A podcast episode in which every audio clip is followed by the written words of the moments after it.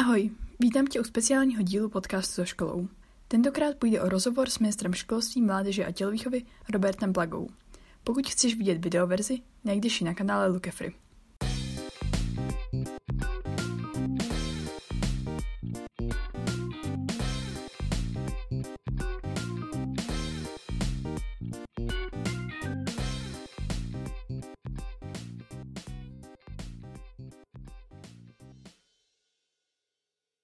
Vítám zde ministra školství, mládeže a tělovýchovy pana Roberta Plagu. Dobrý den. Dobrý den. Pane ministře, myslíte si, že se distanční výuka může vyrovnat té prezenční? Jednoduchá odpověď na tuhleto otázku je taková, že nemůže. Distanční výuka v mnohem rozšiřuje obzory těch, co se jí účastní, a to nejenom žáků, ale i učitelů, ale je dobrým doplňkem, ale nemůže plně nahradit prezenční výuku. To je také důvod, proč se celou dobu snažíme najít jakýkoliv způsob, jak dostat žáky zpátky do škol, samozřejmě při nějakém zachování bezpečí. A znovu říkám, i ty testy, které děláme třeba, nebo pokusná ověřování, které startuje teďka, tak je zaměřeno na kombinaci prezenční a distanční výuky, protože ta prezenční výuka není jenom o výuce, ale i těch sociálních vazbách. Právě pokud se bavíme o porovnání prezenční distanční výuky, z průzkumu České středoškolské unie, kterého se účastnilo téměř deset tisíc lidí, vyplynulo, že víc než padesát procent dotazovaných více, vypl- více vyhovuje právě ta prezenční než distanční. Tu označilo za nejlepší pouze dvacet pět procent dotazovaných. Přesto dá se na ní najít něco pozitivního, něco, co bychom na, na distanční výuce třeba mohli vyzdvihnout, něco, co si z ní třeba můžeme vzít do budoucna? Jednoznačně ty věci jsou, když to nebudu brát jakoby základní věc, která je důležitá pro učitele, ale vezmu to z pohledu žáka, tak rozhodně ta práce se zdroji, více samostatné práce, více týmové práce, která jde zadávat přes to distanční prostředí, tak to je nějaký přínos. Když neberu tu základní věc, kterou asi každý předpokládá, a to je větší využívání těch digitálních technologií, ale tam si přiznejme, že větší krok dopředu udělali učitelé, samotní žáci s technologiemi neměli problém. A co se týká výukových aplikací, tak myslím, že i samotní žáci a studenti tam udělali velký krok dopředu a uvědomují si, že ta výuka nemusí být fádní. Na některých školách ta prezenční výuka byla frontální, to znamená od tabule, a myslím si, že ta kombinace s využitím těch online nástrojů může být dobrá, ale nejde to plně nahradit. Jakou mají vlastně maturity funkci? Co by měly znamenat? Když vezmete maturitu jako zkoušku dospělosti, jak se o ní častokrát mluví, tak samozřejmě staromilci vám řeknou, že maturita je klíčová, že to je zkouška, zkouška dospělosti a že vlastně ten extrémní stres, který s tím může být spojený, že je v pořádku. Když se ale podíváte, jak maturita dnes vypadá, tak má dvě složky a já myslím, že je poměrně rozumné. Složka státní maturity, kde jsme skutečně, chtěli jsme to, aby to bylo dřív, ale sněmovna až v červnu dvacet dvacet schválila ty úpravy, že vlastně slohové práce se vrací zpátky na školy a v rukou státu jako ta minimální hranice srovnatelnosti, že tedy je tam nějaká výstupní hranice, hodnota těch znalostí, kompetencí, tak zůstaly ty didaktické testy. A to je minimum, které si hlídá stát. Zase pokud bych se měl vrátit deset, dvanáct let zpátky, debaty probíhaly jednoznačně o tom, že není srovnatelná maturita mezi jednotlivými školami. To znamená, ten didaktický test dává to minimum, to, že stát má v rukou nějaký nástroj, kdy může říct, ano, vaše maturita má z pohledu státu stejnou hodnotu, bez ohledu na školu, na které jste ji, jste ji dělali. Minulý týden na tiskové konferenci byly představeny podmínky pro maturity tenhle ten rok. Jsou to již definitivní podmínky, nebo je zde nějaká možnost, že se na tom ještě bude něco měnit? Jsou to definitivní podmínky vzhledem k té situaci a k jejímu vývoji, ale je férové říct, že v tuto chvíli, respektive nikdo z nás, já si před rokem nepředstavoval, jak to bude probíhat, každý z nás předpokládal, že jsme to v létě zvládli, To je, to je jasné a na tom má svůj díl viny nejenom vláda, která z toho bývá častokrát a po právu obviňována, ale zároveň i spousta vědců, kteří říkali, máme to za sebou, už se nic nestane. To znamená, jediná jistota této pandemické krize je nejistota. To znamená, jak nedokážu říct přesný termín, kdy se žáci vrátí do škol, protože to nezáleží na mě, ale na ministru zdravotnictví a epidemiolozích, tak samozřejmě, že pokud byste chtěli pátrat po tom, jestli existuje varianta ještě nějaké změny maturitní zkoušky, tak bezesporu ano, pokud by ta situace se nevrátila do té situace, když se podíváte, co bylo oznámeno, tak my tam počítáme s návratem praktické výuky, s jejím zesílením. Pokud by toto samozřejmě z jakýchkoliv příčin, ať už britských mutací nebo čehokoliv dalšího, nebylo možné, tak samozřejmě se budeme dál bavit o, o nějakých úpravách maturity. Ale já pevně věřím, že tak, jak jsme to nastavili, pokud ta pandemie se znovu v celé Evropě, v celém světě nevymkne z kloubu, tak je realizovatelné. Takže se dá předpokládat, že například v případě, že by se studenti nevrátili po další dva, tři měsíce do škol, tak by mohlo ještě docházet k dalším úpravám? Celé jednoznačně, když se podíváte, co jsme představili, tak tam hovoříme o tom, že je potřeba se vrátit k těm praktickým předmětům. Nedovedu si představit situaci, schválně, hypoteticky, doufám, že z toho nebudou palcové titulky, že pokud by se Pokud by hypoteticky nastala ta situace nenávratu do těch škol, tak samozřejmě, že ty věci, se kterým počítá ten scénář, to znamená scénář zesílené praktické výuky, možnosti posunout ty věci v čase a soustředit se jenom na maturitní předměty a na to získání té praktické kompetence, tak by byly ohroženy a pak je to zase záležitost, o které bychom se museli bavit. Jak velkou roli v vašem současném rozhodování, v tom, co jste minulý týden představil, hráli studenti? Vy jste se totiž na svém Instagramu ptal u jednoho příspěvku, jak by si maturity představovaly. Nakonec ale došlo ke zrušení slohových prací, které nebyly úplně v těch nejčastějších odpovědích, řekněme. Proč jste se nakonec rozhodl tak, jak jste se rozhodl? A jak velkou roli v tom ve finále hrál hlas studentů? Já jsem schválně říkal, že to není referendum nebo anketa, na základě které bych se měl rozhodovat. Bylo by to opravdu extrémně populistické, protože mě šlo o to, co studenti, a musím říct, že velmi korektně, na rozdíl od jiných třeba diskuzí, které na Instagramu probíhají, tak velmi korektně šlo o to zdůvodnění. To znamená, zajímaly mě ty jejich názory a zajímalo mě především, proč si myslí, že by to tak mělo být, proč ta část je uh, zrovna tou částí, která má být odpuštěna. A máte pravdu, že zrovna odpuštění slohu uh, nebylo tím, co by bylo hlavní. Ano, většina říkala, zrušte ústní, uh, zrušte vlastně tu, tu část školní, to znamená ústní té školní části. Uh, ty argumenty uh, tam byly poměrně zajímavé, ale já proti tomu budu klást jednoduchou otázku. My, a to zapadlo zcela v té diskuzi, Plaga zrušil slohy, tak my jsme tu profilovou část zkoušky extrémně u těch uh, praktických předmětů, tak jsme přesunuli do rukou ředitelů. Uh, kde jinde to má být, když si vezmete, že každá škola je jiná. Každý student si může vybrat z maturitních předmětů.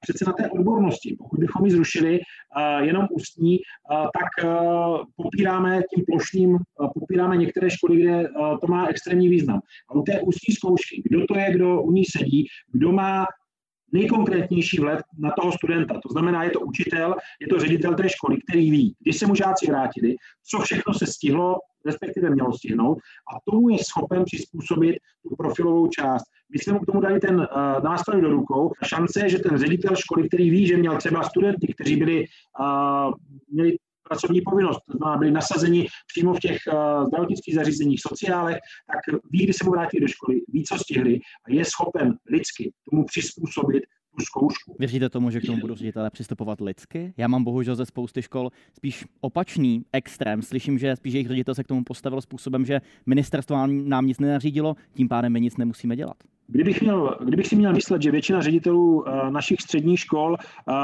tu svou práci nezvládají a nedokážou zohlednit přes apely ministra školství tu složitost té situace, tak by to bylo na výměnu celého školského systému. To znamená, ano, věřím tomu, že jsou ředitelé, kteří, i kdybychom jim to jednoznačně napsali, abyste to řekli, vy jim dáte doporučení a oni se tím nebudou řídit, a dokonce i kdybychom dali nějaký příkaz, tak si to přizpůsobí té své filozofii, která není dobrá. A já pevně věřím, že většina ředitelů našich škol a většina učitelů vnímají složitost té situace. Ostatně oni koukají také do toho počítače pouze z druhé strany a ví, že to je velmi složité. A samozřejmě ví, kteří ti studenti měli pracovní povinnosti, ví, že řada z nich dobrovolničila, tak jsem přesvědčen, a opravdu jsem o tom přesvědčen, že to zohlední té maturity.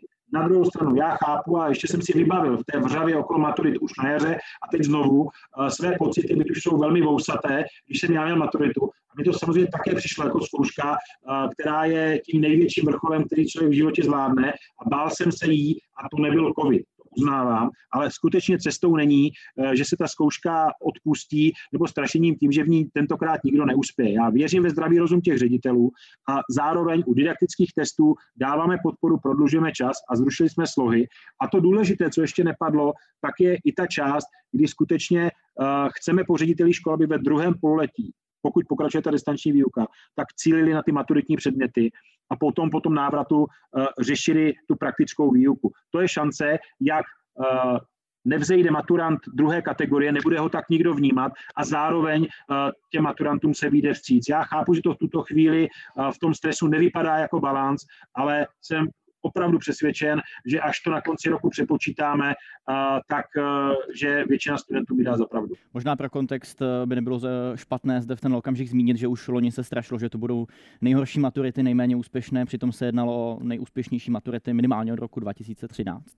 Každopádně já bych se vrátil zpátky ještě k tomu tématu těch slohovek, protože vy jste u svého instagramového postu z dvanáctého ledna napsal: na třetím místě skončily slohové práce. I zde ale zaznívaly názory, že se jedná o část, na kterou se lze nejlépe připravit, a u některých je to část, která je může při výsledné známce z předmětu výrazně pomoci. To mi zní jako poměrně rázné argumenty, proč spíše slohové práce zanechat a proč by spíš mohly mít pozitivní vliv na výsledek studentů. Proč tedy jsme zrušili zrovna právě slohové práce? Máme třeba nějaká data k tomu, že způsobují nejvíce neúspěchů v případě maturit? Ne, ne, to rozhodně není o největším, největším neúspěchu, ale je, a jsem za to rád, že jste zmínil skutečně ta data z toho jara, kde připuštěním studentů k maturitě skutečně se ukázalo, že ta neúspěšnost nebyla, nebyla vyšší. Důležité je si uvědomit, že na jaře šli k maturitě opravdu všichni, to znamená, tam ani nebyla taková ta a hráz, které dochází právě tím neúspěchem ve druhém pololetí, a ty výsledky i po očištění vycházely velmi dobře. Řada ředitelů, kterých jsme se na to ptali, tak argumentovala tím, že studenti získali více času na přípravu, na ty didaktické testy a na tu praktickou, a ten více čas samozřejmě vznikl i tím odpuštěním těch slohových prací. Takže pokud bych to měl vysvětlit, tak odpuštění slohovek, ano, slyšel jsem názory, ne, to bych nikdy neudělal, pak jsem slyšel názory, je to zbytečné. A ve chvíli, kdy řeknete, že zrušíte slohovky, tak se dozvíte, že si s tím někdo zlepšuje, zlepšuje známku. Všechno je možné, já to nerozporuju, jako, beru to jako férové argumenty, ale je to o vytvoření toho prostoru pro přípravu na ty didaktické testy, které v tom systému hrají tu roli toho státního minima, a v uvolnění rukou i mysli na to, aby se studenti připravili na ty předměty odborné, které jsou z mého pohledu klíčové. Hmm. Pojďme si v tom ještě možná trošku udělat pořádek v těch státní části maturit, tedy to znamená v češtině, případně jiném cizím jazyku, případně maturitě. Ale teďka primárně jazyky.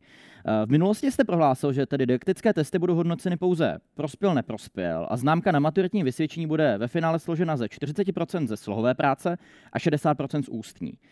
Um, teď byly slohové práce zrušeny. Znamená to tedy, že známka, která bude na maturitní vysvědčení, tak je vlastně složena jenom z té ústní, to znamená vlastně té školní části?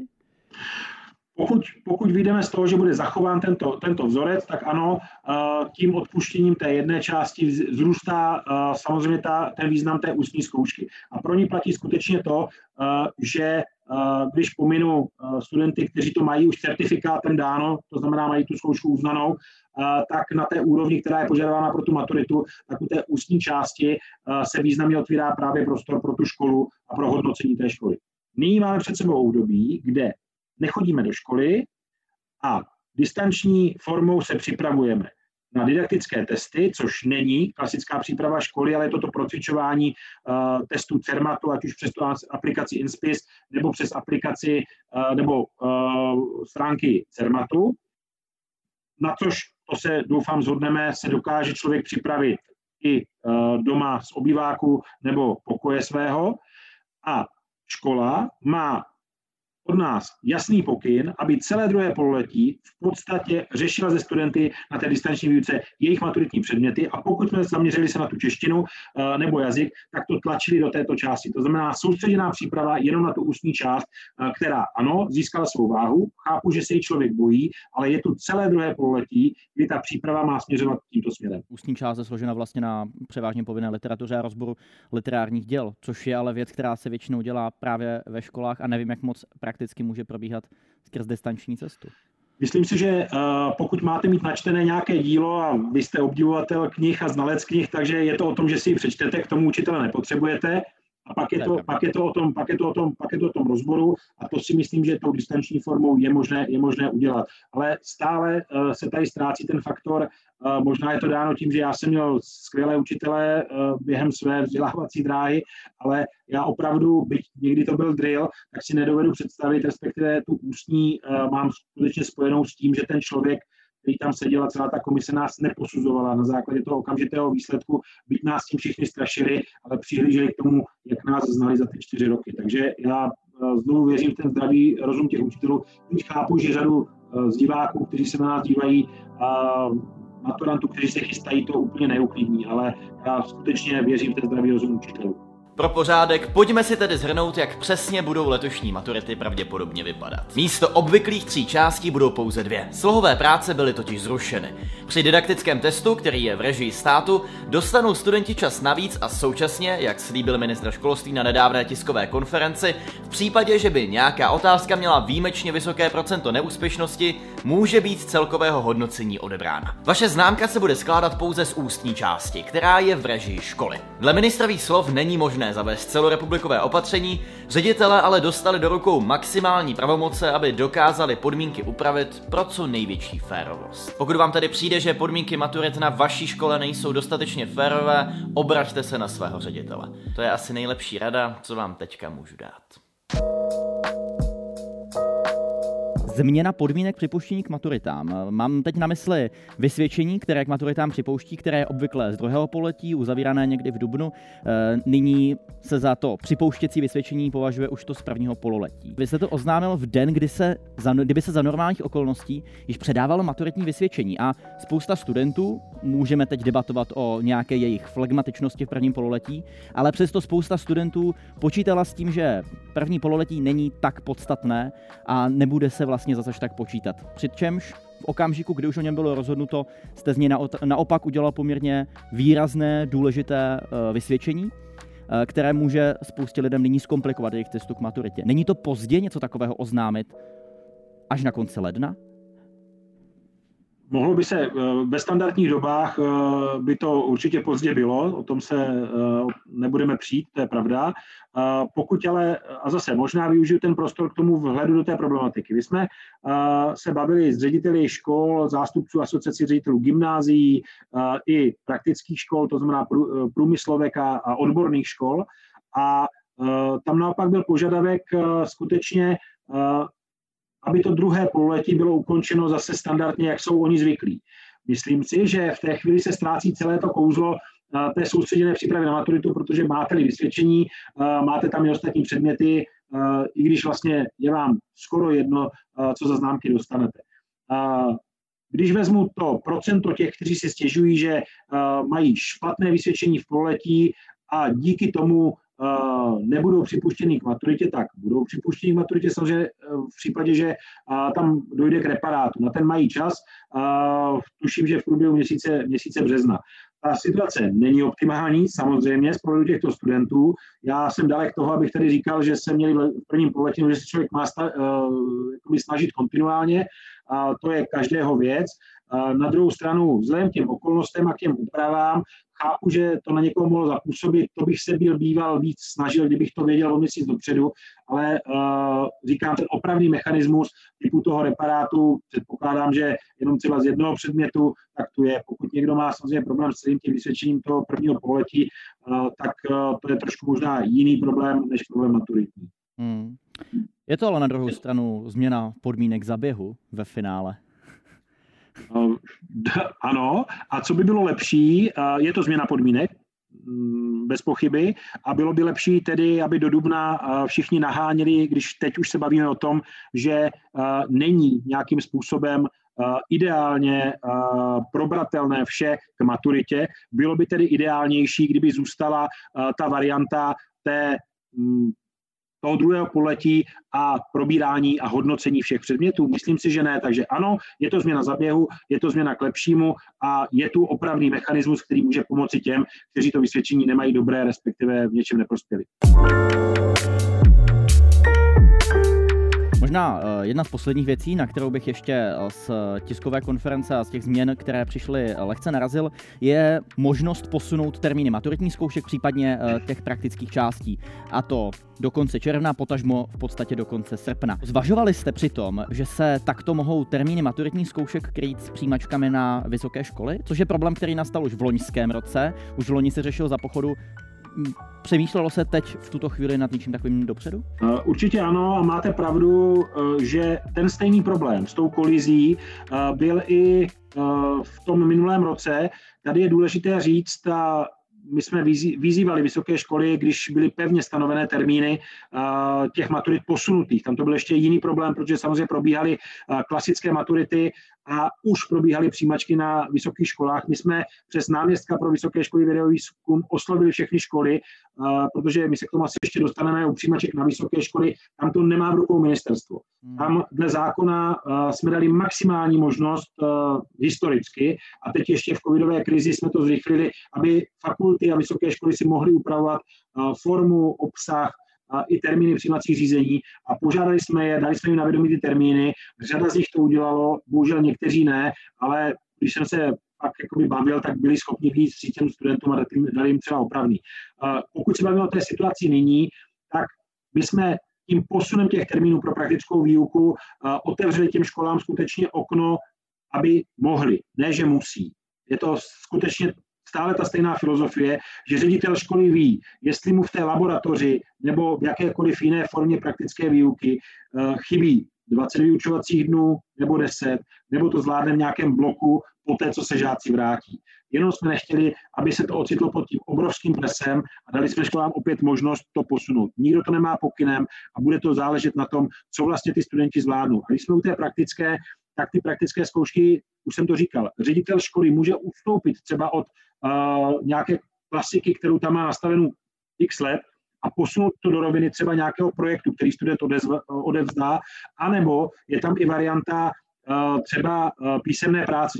Když nestihnou laboratoře, tak uh, se třeba něco uh, změní, on to vyhlásí uh, v tom formátu, že se budou řešit a bude se to řešit vlastně písemkou a ne tou praxí. To znamená maximum flexibility pro ředitele a pevně věřím, že se nám to nebude krýt, co se týká přijímaček na vysoké školy.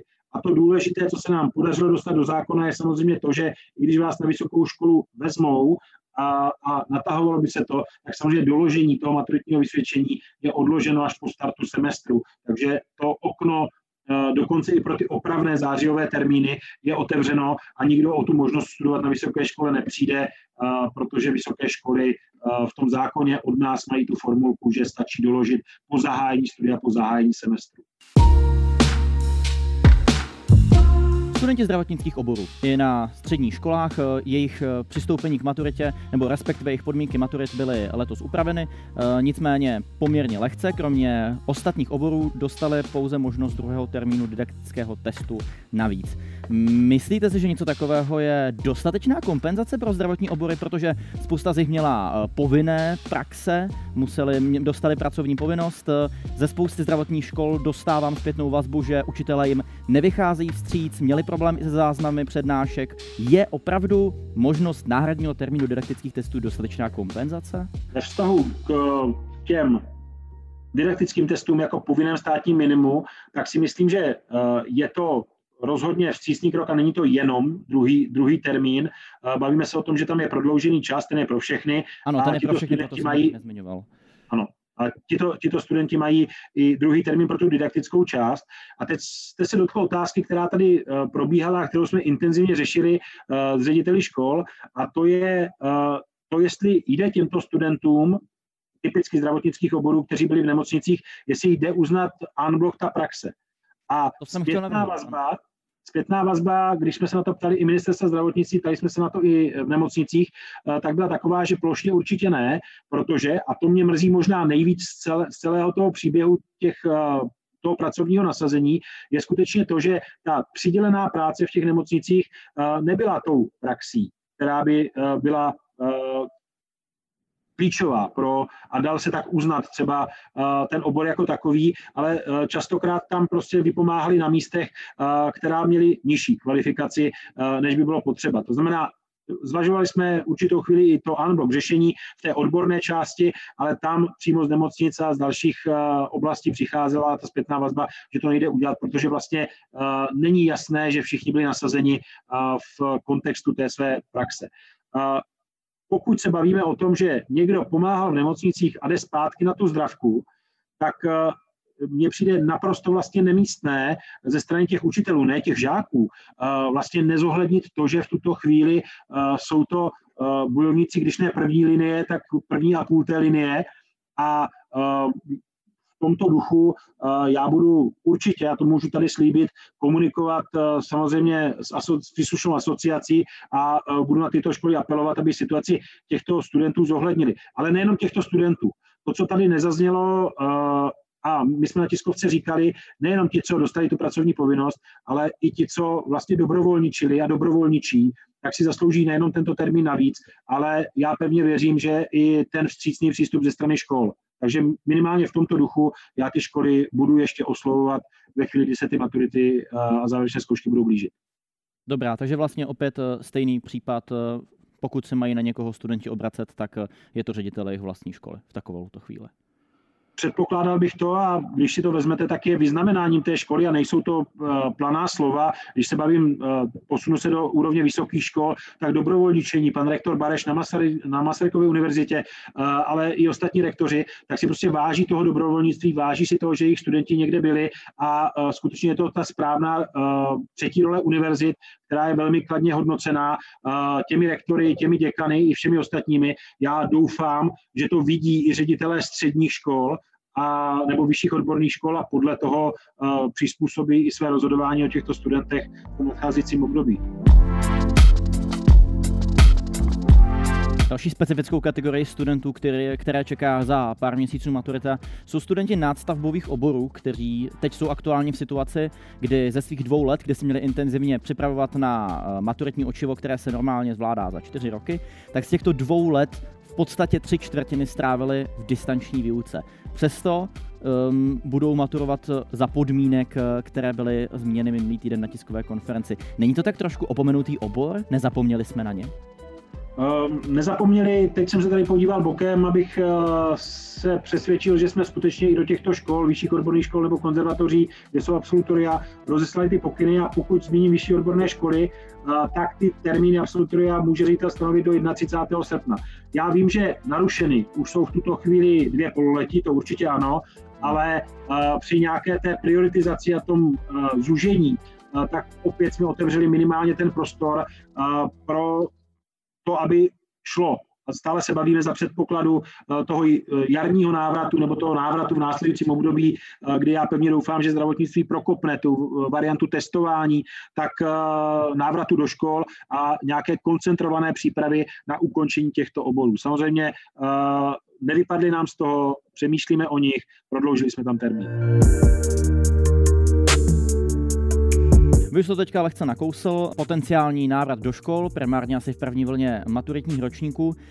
Objevila se zde v nedávných posledních týdnech teorie nebo myšlenka o tom, že by takový návrat do škol mohl být podmíněn nějakým plošným testováním studentů na covid devatenáct. Já si uvědomuji to, že nejste ministr zdravotnictví, ale přesto počítám s tím, že jste se o něčem takovém bavili a alespoň jste si nastěňovali možnosti, jak by něco takového v praxi vypadalo. Přestože nejsem epidemiolog, tak jedenáctý měsíc z toho téměř maturuji, pokud bych měl použít ten, to dnešní hlavní téma. Jednoznačně ty testy. Od podzimu jsme říkali, že testování je cesta k návratu. Samozřejmě, že ve chvíli, kdy jsme se bavili pouze o tom, že jsou tu testy s klasickou štětičkou do nosu, tak jejich nasazení třeba na základních školách v prvním stupni se neukazovalo jako, jako realizovatelné. Samozřejmě k tomu nebyly způsobeny testovací kapacity. V tuto chvíli musím říct, že v posledních týdnech se objevily, nechci říkat novinky, ale objevila se řada firm, která uh, buď dovyvinula nebo přiváží testy antigenní, samoodběrové, ať už jsou to kloktací testy nebo různé jiné varianty odběru, třeba ze slin, uh, tedy ten neinvazivní způsob. A uh, samozřejmě nejsem já, kdo může říct, že jsou spolehlivé, že mají dostatečnou validitu uh, pro, to, pro to testování, ale to musí říct laboratorní skupina na ministerstvu zdravotnictví. Ale za mě jakýkoliv způsob, který umožní rychlejší návrat do škol, uh, je fajn, je fair a uh, je chtěný ze strany ministerstva školství. To, co my do toho dodáváme, uh, tak je samozřejmě počet těch škol, to znamená, snažíme se ministerstvo zdravotnictví navést na to, že s tím je spojena nějaká poměrně složitá logistika, ale zvládnutelná v případě středních škol určitě. Jednoznačně, jednoznačně ten koncept, o kterém se teď bavíme s ministerstvem zdravotnictví, tak je koncept, kdy na škole by nemusel být zdravotnický personál. To byl velký problém na podzim, kdy jakýkoliv tento odběr je doprovázen nutnou přítomností zdravotníka, což na dvanáct set nebo více než dvanáct set středních školách je logistický oříšek. To si nenalhávejme, zdravotníků máme v tuto chvíli docela málo na to, abychom je mohli rozmístit na školy.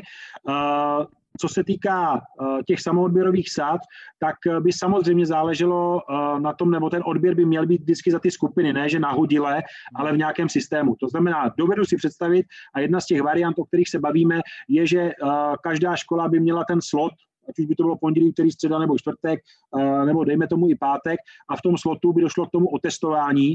A samozřejmě, že škaroh lidí můžou říct, ale v té chvíli vám tam přece dál bude běhat někdo covid pozitivní, zvlášť když je asymptomatický.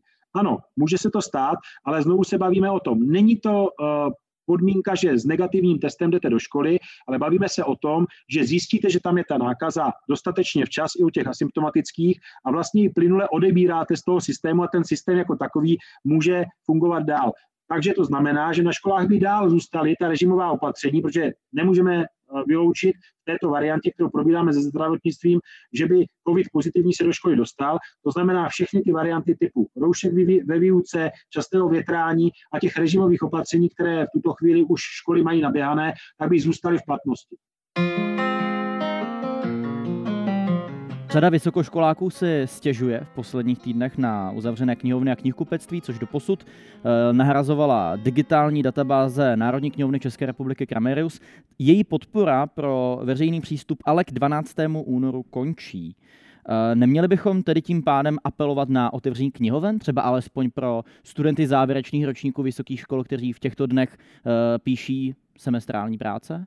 Nebo závěrečné? Je to jedna, je to jedna cesta, je to spíš varianta B, kterou jste teď nastínil. Ta varianta A je se dohodnout na tom prodloužení. Ostatně Kramerius se měl vypnout už pátého druhého Teď je to o týden prodlouženo a v podstatě ještě tento týden má proběhnout jednání, když to vezmu na té ministerské úrovni, tak ministr kultury, já, a ministr průmyslu a obchodu, protože jestli jsem zaznamenal některé z těch požadavků, tak ty jsou na to, aby knihkupci dostali, dostali kompenzace, což je samozřejmě gesce ministerstva průmyslu a obchodu. Takže samozřejmě z pohledu ministerstva školství je to věc, kterou jsme průběžně řešili. Samozřejmě, co se týká Národní technické knihovny, která je naše, tak tam je to něco jiného. Co se týká těchto zdrojů, tak uvědomujeme si, že pro v podstatě tu vzdálenou práci, která ještě v následujícím období bude, tak je nejbezpečnější variantou a nejlepší variantou domluvení se na prodloužení přístupu do Krameria. Co takové zkoušky na vysokých školách? Tam se také letos stalo hodně, že spousta předmětů probíhala distančně, potom najednou zkoušky prezenčně. Jaké, jaké jsou tam podmínky pro toto a jaký, jaký je výhled do budoucna, jak by mělo vzdělávání na vysokých školách probíhat? Protože tam je také spousta praktických oborů, které teďka stojí. Jednoznačně, proto také jsme v rámci těch úprav toho psa v pátém stupni se chtěli dostat k tomu, aby byla umožněna výuka nebo výuka laboratoře a další, další věci, které souvisí s tou praktickou částí vysokoškolského vzdělávání v nějakých malých omezených skupinách. Podařilo se nám to domluvit s ministerstvem zdravotnictví a ta situace se ještě před schválením toho psa verze dva tečka nula neposunula tím kýženým směrem. Zjevně vidíme, že neklesají ty čísla tak, jak se předpokládalo. Takže to je věc, která ale patří mezi priority ministerstva.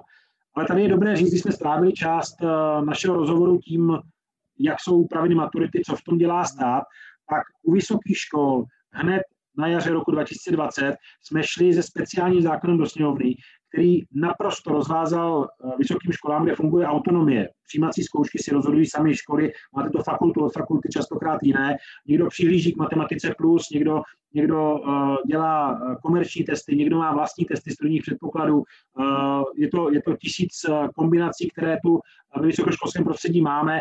Je to dáno autonomii vysokých škol a my jsme jim maximálně rozvázali ruce, co se týká přijímaček, aby nemuseli podle zákona, dřív je museli vyhlašovat čtyři měsíce dopředu, teď je to patnáct dnů dopředu, s tím, že mohou upravit obsah, termíny a to je důležité i formu. To znamená, přípustná forma je i online forma, když ta škola si to nastaví, když ta škola si to zařídí.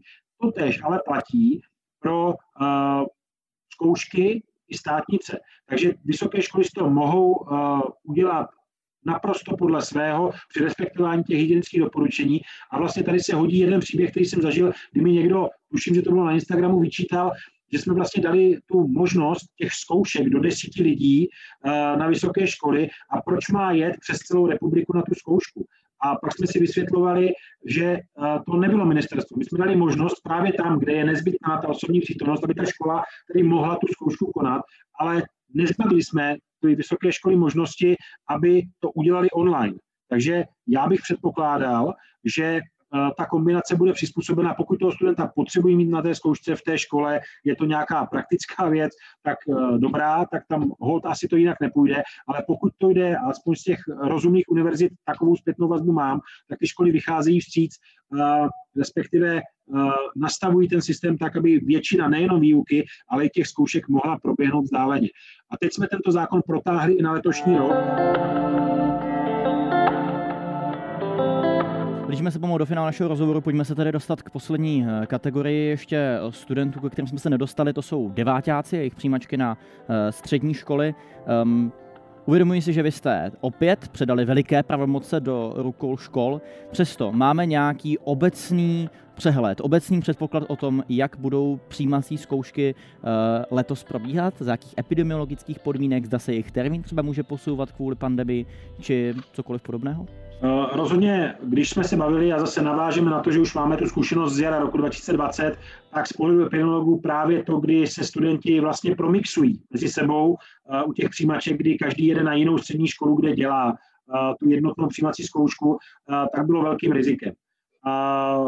Pokud by ta situace skutečně se nevyvíjela dobře, což z pohledu pana ministra Blatného má být záležitost, kterou budou schopni říct na základě sekvenace těch vzorků, jestli je tady ta britská mutace i vývoje těch čísel do dvou až tří týdnů, tak nemůžu vyloučit tu možnost, že by ta situace byla opět epidemiologicky špatná natolik, že bychom museli přistoupit k posunu termínu, ale v tuto chvíli to nepředpokládám.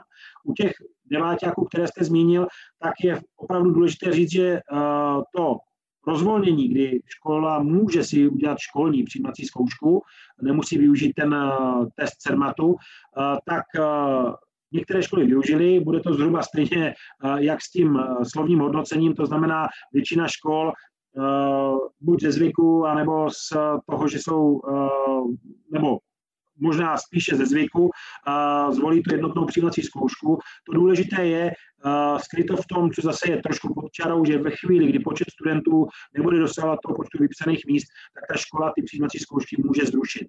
To by dle odhadů těch samotných asociací mohlo být až třicet procent studentů, respektive třicet procent škol, kde by nakonec ta zkouška nemusela probíhat a když to zjednoduším, byli by studenti přijati bez přijímaček, takže by to snížilo zase to epidemiologické riziko a tu nutnou zátěž a navíc by to těm studentům dalo, dalo jistotu. V materiálech, které jste rozesílali, bylo zmiňováno, že zkouška může probíhat i distančně. Jak by takové zkoušky probíhaly? Máme na to nějaký systém? Co se týká, co se týká těch jednotných přijímaček od CERMATu, tak v tuto chvíli skutečně to není tak, že by tady existovala online verze. To znamená, že v té části jednotné přijímací zkoušky zabezpečované CERMATem, tak jak, jak u maturity, tak jednotné přijímačky, ten systém, včetně toho, že ty testy jsou distribuovány v jednu chvíli na všechna místa, tak je systémem fyzickým. Já bych si také přál, a ostatně, kdybyste pátrali hodně v historii, když jsem nastupoval do funkce, tak jsme se bavili o tom, že ten výhled, který pevně doufám, že naplníme v té strategii dvacet třicet plus, tak je nejenom úprava obsahu těch maturitních zkoušek, ale i té jejich formy. A pro mě to, co bych si já představoval na konci té cesty, nebo možná v jejím průběhu, ať nemluvíme o roce dvacet třicet plus, tak jsou adaptivní testy. To znamená testy, tak jak třeba někdo z nás ze Spojených států, kde vám to nevyhodí, prospěl, neprospěl, ale zároveň ten test se vlastně stěžuje dál a dál a vyhodí vám to třeba kritérium, že máte devět set padesát bodů z tisíce, pokud tu problematiku ovládáte, s tím, že ta minimální hranice by byla někde nastavena. V tuto chvíli to tak není, ale já pevně věřím, že po té, co se dostaneme z té covidové krize, tak ty debaty, které jsme ostatně i na, půdu, na půdě sněmovny vedli s reprezentanty všech politických stran o tom, jak by se maturita, respektive obsah té maturitní zkoušky těch testů měl upravit, tak tak jsme začali vést, tuším, v lednu nebo v únoru roku dvacet dvacet a přišel covid. Tak pevně věřím, že po covidu se dostaneme i k tomu obsahu a i té formě, která do budoucna by podle mého názoru měla být počítačová, měla být online. Nastěňuje možný díle do budoucna ministra školství, mládeže a tělovýchovy pan Robert Plaga. Děkuji moc, že jste přijal mé pozvání. Já moc děkuji za pozvání i za otázky. Doufám, že jsem řadu z těch věcí dokázal vysvětlit, byť samozřejmě nebylo mým cílem se zalíbit i všem, takže jsem to říkal tak, jak to je. Uvidíme, jaké budou reakce na sociálních sítích. Díky za poslech dalšího dílu podcastu za školou. Pokud tě zajímá více o České středoškolské unii, sleduj naše sítě, které najdeš v popisku, nebo se staň členem přes naše webovky. Budeme se na tebe těšit u dalšího dílu.